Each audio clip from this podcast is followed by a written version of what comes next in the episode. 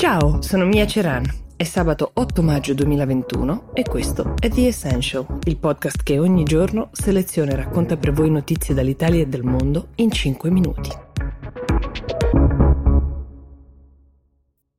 In Europa esiste un social summit, un uh, vertice che si tiene ogni quattro anni, si sta aprendo adesso a Oporto in Portogallo, quello scorso era a Göteborg in Svezia. E ha, come dice il nome stesso, i temi sociali al centro della sua tabella di marcia. Servirebbe a far valere quei principi che sentiamo spesso sbandierare in Europa, la parità di genere, le pari opportunità tra generazioni, fasce sociali diverse, valori teoricamente fondanti per questo progetto comunitario che vengono tralasciati eh, spesso in particolare per motivi economici e lo abbiamo visto durante la pandemia. Eh, tant'è vero che il dibattito nelle ore di apertura era tutto incentrato sul tema di cui vi ho parlato ieri, cioè quell'ipotesi lanciata da Biden di liberalizzare i brevetti dei vaccini per aiutare i paesi più in difficoltà.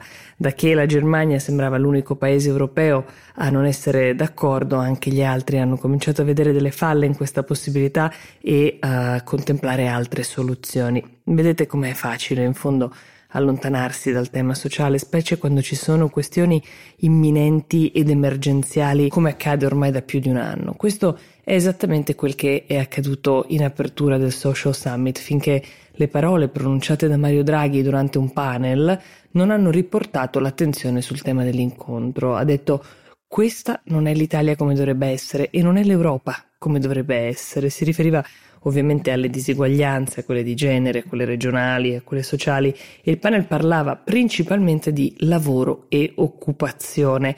Troppi paesi dell'UE hanno un mercato del lavoro a doppio binario, ha spiegato, che avvantaggia i garantiti, in genere i lavoratori più anziani e maschi, a spese dei non garantiti come le donne e i giovani, mentre i cosiddetti garantiti sono meglio retribuiti, godono di una maggiore sicurezza del lavoro, i non garantiti invece soffrono una vita lavorativa precaria. Questo sistema è profondamente ingiusto e costituisce un ostacolo alla nostra capacità di crescere e innovare. Vi potrebbero sembrare uh, delle parole mh, fin troppo condivisibili, quasi scontate quelle di Draghi, e invece uh, vi assicuro che questa è una visione molto precisa di come uh, le risorse debbano essere stanziate e di come si debba guidare politicamente un paese. Esiste anche chi, per dire, sia convinto che le nuove generazioni devono abituarsi all'idea del precariato come unica via. Aggiungendo un suggerimento di natura molto pratica eh, per fare leva sui soldi dell'Europa, Mario Draghi ha anche detto non riduciamo troppo presto gli stimoli di bilancio. L'Italia, grazie al Piano Nazionale di Ripresa e Resilienza, sta cercando di uh, porre rimedio a questa situazione. Verranno investiti 6 miliardi di euro per riformare le politiche attive del mercato del lavoro. Il piano prevede un programma per l'occupabilità e le competenze che è destinato alla formazione e alla riqualificazione di coloro che devono cambiare lavoro e sono alla ricerca di una prima occupazione. Ci sono oltre 14 miliardi di euro previsti per le infrastrutture di trasporto al sud, è un altro tema chiave che serve ad aumentare la produttività e l'accesso al mercato per imprese e lavoratori. Come al solito bisogna vedere ovviamente come verranno allocati i fondi, soprattutto chi li gestirà una volta ricevuti. Però a Oporto Mario Draghi ha parlato giocando in casa in un certo senso, perché quello di cui parlava è il centro della missione che gli è stata affidata dal Presidente della Repubblica Mattarella nel giorno in cui lo ha chiamato a governare il nostro paese. Se seguite la pagina Instagram di Will forse avrete notato un post di qualche giorno fa in cui riportavamo un dato relativo alla vendita degli antidepressivi in tempi di pandemia è aumentata del 18% e sono aumentati anche i disturbi mentali nel nostro paese. Dal 2019 al 2020 la depressione è cresciuta uh, passando dal 6 all'11%, l'ansia uh, è raddoppiata, lo stress è passato dal 2,3 al 27,7% della popolazione.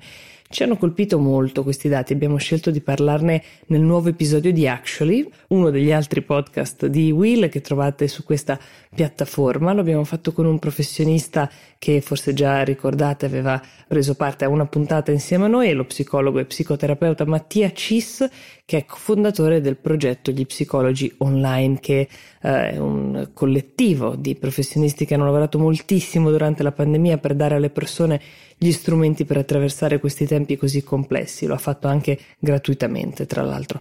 E abbiamo parlato con lui di tutti i dati che vi ho citato sopra, ma anche di altri fenomeni che magari abbiamo vissuto in prima persona, ma che non sappiamo nominare. Si chiamano languishing, burnout, poi ci sono una serie di consigli pratici che speriamo possano essere utili per capire i fenomeni, magari anche per chi li sta attraversando. Actually è online, scriveteci per commentare. Io vi auguro buon fine settimana e vi do appuntamento a lunedì con The Essential.